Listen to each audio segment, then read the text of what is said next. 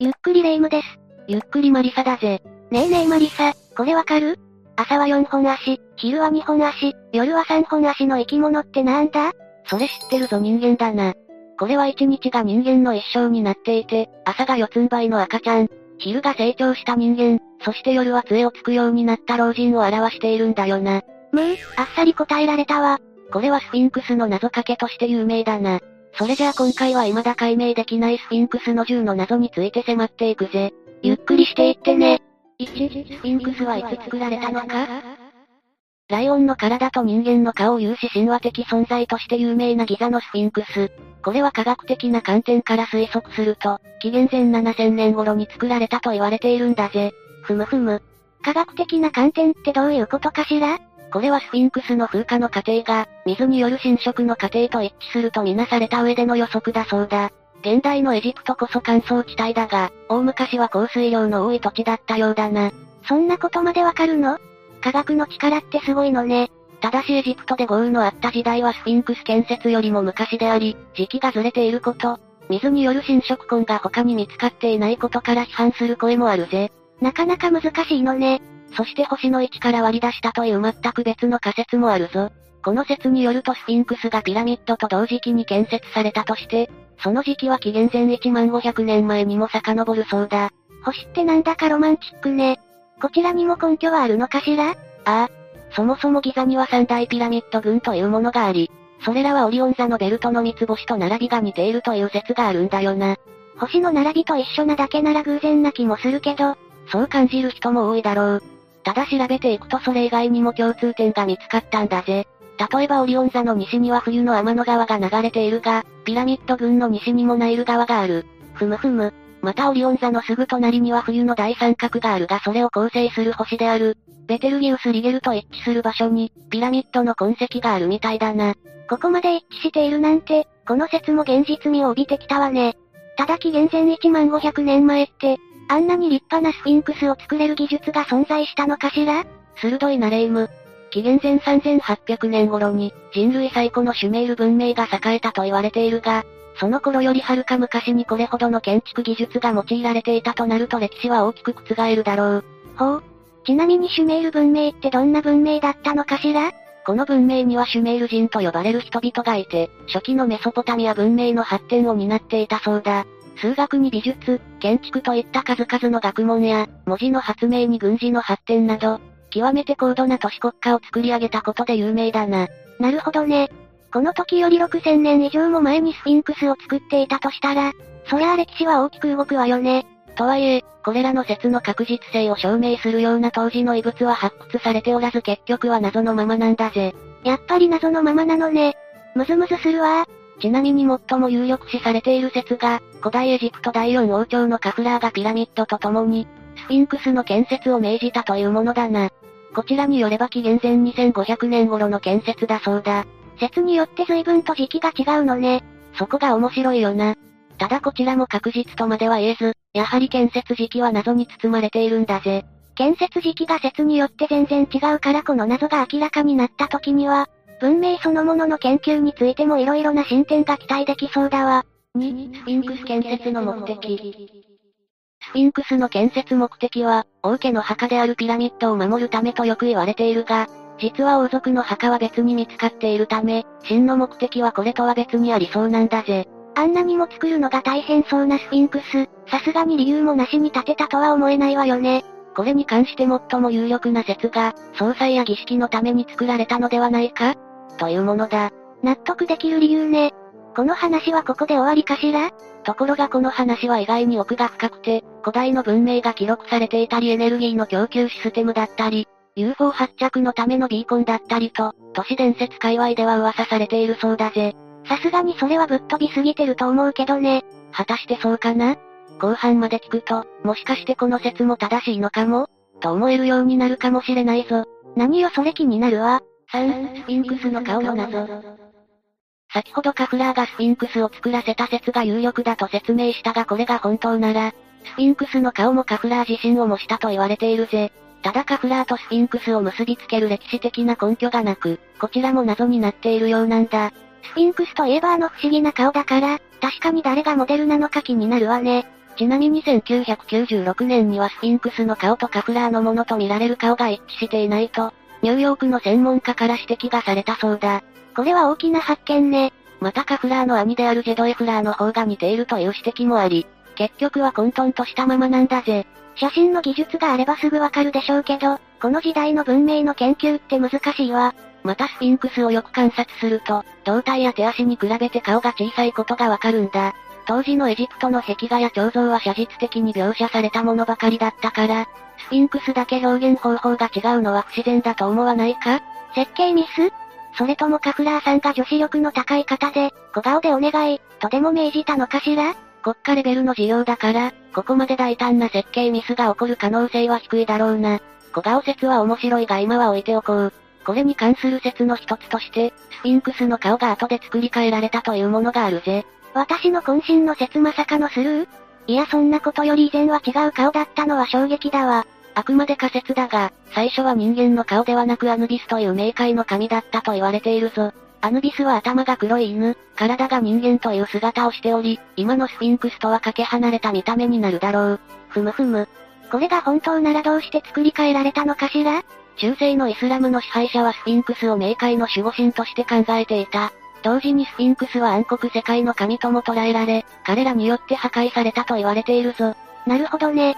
これならアヌビスが冥界の神であることとも辻褄が合うわ。破壊する際、アヌビスの大きな特徴である突き出た耳や鼻を取り去ることで、まずは人間の顔に作り変えられてしまったのだろうな。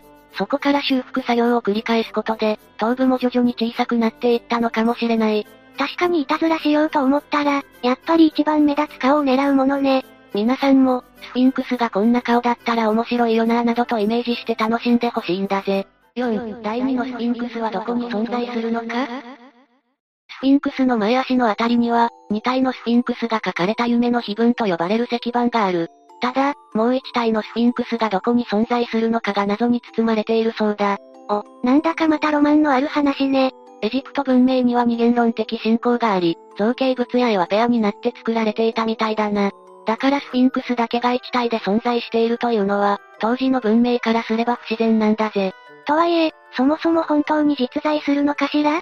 実は、スフィンクスのあるギザ大地の発掘調査はまだ全体の30%以下しか行われていないそうなんだ。だから見つかっていないだけでギザ大地のどこかにあるとも言われているぞ。なんなら火星にあるのではないか？とまで言われているみたいだな。宇宙も広いけれど、地球もまた広いのよね。地球であれ宇宙であれまだ存在していればいいのだが、残念ながら約1000年前、落雷によって砕け散ったという説もあるぞ。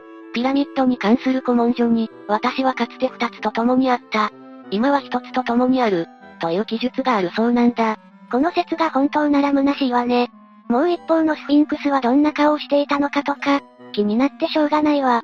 5、スフィンクスの花を壊したのは誰？建設から長い年月を経たことで、スフィンクスは所々に破損が目立つんだ。特に花の部分が何者によって破壊されたのかについていくつかの説が出ている。確かに花をよく見ると、風化というよりも誰かが意図的に壊したような形跡があるわね。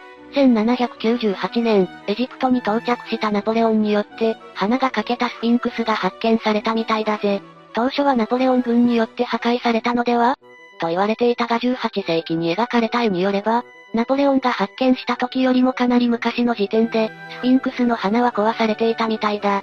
スフィンクスには、花一つとっても深い歴史があるのね。誰が何のために破壊したのかしら ?1517 年エジプトがオスマン帝国の配下に入っていた時代に、スフィンクスが砲撃訓練の標的にされたというのが一つの説だぜ。ふむふむ。特に深い理由はないけど標的としてちょうど良かったってことね。別の説では、8世紀頃にイスラムのスーフィー教徒が花をのみで取り外したと言われているぞ。これは、スフィンクスが神を冒涜する偶像であると考えられていたからだそうだな。イスラム教徒によって顔が破壊された話は、先にも出てきてたわね。信憑性がありそうだわ。イスラム教では神の唯一性を重んじるため、そもそも偶像崇拝が禁止されているからな。スフィンクスのように目立つ建造物は、攻撃の対象になりやすかったのだろう。歴史や宗教の問題が複雑なのはわかるけど、やっぱり完全な状態でのスフィンクスも見てみたかったわね。あと、スフィンクスにはかつて顎ひげがついていたことがわかっているそうだが、顎ひげは元からあったものではなく、後で追加されたものではないかと言われているそうなんだ。アゴヒゲがあったことをそもそも知らなかったわ。スフィンクスって知れば知るほど面白いのね。この説が支持されている理由は、アゴヒゲが最初からあったとしたらそれが破壊されたことで、アゴ部分にその跡が残るが、そのような痕跡が見られなかったからみたいだな。後付けされたとしたら誰がいつ追加したのかしら？紀元前1400年頃、トトメス4世が行った修復計画の最中かその直後に追加されたと言われているぜ。ちなみにスフィンクスのアゴヒゲの断片は、大英博物館に展示されているそうだな。ふむふむ。タイムスリップができるのなら、アゴヒゲがあった時代のスフィンクスも見に行ってみたいわね。6、スフィンクスには隠し部屋が存在する1987年に行われた研究チームの電磁気調査によって、スフィンクスの地下には複数の通路と空洞があることが判明したそうだ。また1995年には工事の作業員がスフィンクスに向かう地下通路を発見しているみたいだぜ。スフィンクスの中に隠し部屋があるってことね。でも一体何のためなのかしら？あくまでも憶測だが、かつて高度な文明が栄えた地下都市が眠っているのでは？という説があるな。とってもワクワクする説ね。でも内部を調査するぐらい、現代の科学技術をもってすれば可能だとも思うけど、それが調査を進めようにも、エジプト政府によって止められているのが現状なんだぜ。そうなの、何か知られたくないことでもあるのかしら。これには二つの理由が考えられるな。一つ目は、外国人に手柄を取られたくないからだ。優秀な研究者は世界中にいるから、集中的に調査をすれば解明できるような謎もあるだろう。ただ発見を自分たちの手柄にしたいからこれを拒んでいるという説だな。これは現実味のありそうな説だわ。スフィンクスに限らず、エジプトの遺跡は世界中から注目を浴びているものね。エジプトにもそれなりのプライドがある、という考え方だな。さて次に考えられる理由が、本当に知られたくないヤバい秘密があるからだ。最初にレイムが言った通り、絶対に知られたくない秘密がスフィンクスの中に眠っているという説だな。地下都市の可能性も考慮すると、やっぱりこちらの説を押したいわ。でもヤバい秘密の中身が気になって眠れなくなりそうね。もし隠された空間に高度な技術や知識が眠っているとしたら、それらを奪い合うような争いが起きる可能性だってあるかもしれないよな。こういったリスクを未然に防ぐため、エジプト政府が必死に隠しているとも言えるぜ。全人類が暴力や争いというものを知らなければ、今頃それらの技術でもっと高度な文明が栄えていただろうに。人って醜いわ。まったくだぜ。7、預言者が語るスフィンクスの謎。眠れる預言者としても有名なエドガー・ケイシー氏には輪廻転生の記憶があり、ピラミッドの建設にも関わったと語っている。彼によればピラミッドとスフィンクスは紀元前1490年頃に建設され、またスフィンクスの右足の下には記録の部屋という隠し部屋があるそうなんだぜ。彼の話が本当ならば、複数の謎が一度に解決しちゃうのね。でも信用しても大丈夫な人なのかしら？ケイシー氏は何百キロも離れた場所にいる患者の病を正確に診断し、世界中から注目を集めた経験があるんだぜ。もちろんそういった超能力には科学的な根拠こそないものの、彼の話を信じてみるのも面白いと思うぞ。せっかくだし、彼の話をもっと聞いてみたいわ。いいだろう。ケイシー氏によれば、スフィンクスは、失われたアトランティス文明と関係があるそうだ。アトランティスって聞いたことはあるけど、どんな文明だったのかしら？この文明はかつて存在したパンゲア大陸に栄えていたと言われている。パンゲア大陸にはもともと人間はおらず宇宙人であるレプティリアンによって、遺伝子操作が行われアトランティスの人間が誕生したそうだ。ふむふむ。ここで誕生した知恵を持った人類によってアトランティス文明が作られたと言われているぜ。なんだか SF チックな話だけど、これとスフィンクスにどんな関係があるのか気になるわ。ケイシー氏によれば、スフィンクスの記録の部屋にアトランティス文明の記録が、保管されているみたいだな。ただ調査を進めようとしたところエジプト軍によって阻止され、今も謎に包まれたままだが、やっぱり知られたらヤバい秘密なのかしら？スフィンクスの謎だけでなく、知られざる文明の謎まで詰まっているなんてロマンしかないわね。8、元火星人が語るスフィンクスの秘密。次に紹介するのは火星人の生まれ変わりとして有名になったボリスカ君の発言内容だ。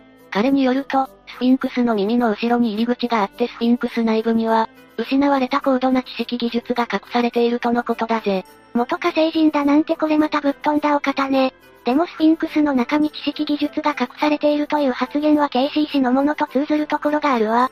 ボリスカ君は生後4ヶ月にして言葉を話し始め、幼少期にはまだ誰にも教わっていないはずの、火星や地球外文明についても詳しく語っていたそうなんだぜ。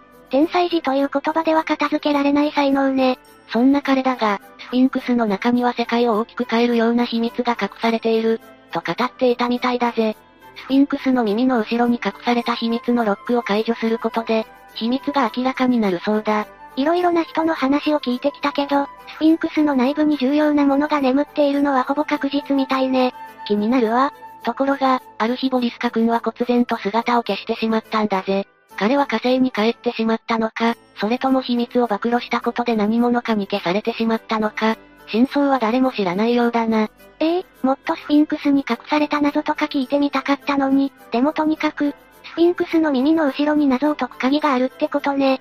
こっちに関してもエジプト政府の意向でスムーズに調査を進めるのは難しいだろうが、少しでも謎が解決されたら面白いよな。というわけで今回は未だ解明できないスフィンクスの謎について解説したぜ。興味深い話だったわ。スフィンクスにはエジプト文明のみならず、世界や人類史を大きく変える可能性が秘められていることも分かってもらえたと思うぞ。あとは、やっぱりエジプト政府が調査を妨害している件も気になったわ。それさえなければ、もっと色々な謎が解明されてるのに。まあまあ、レイム。知らない方が幸せなことだってあるかもしれないぞ。とりあえず今はイメージを膨らませながら、あらゆる謎についての可能性を頭に思い描いてみようぜ。それもそれで楽しそうね。ってことで今日の動画はここまで。動画が面白かったら、高評価とチャンネル登録お願いします。最後までご視聴いただきありがとうございました。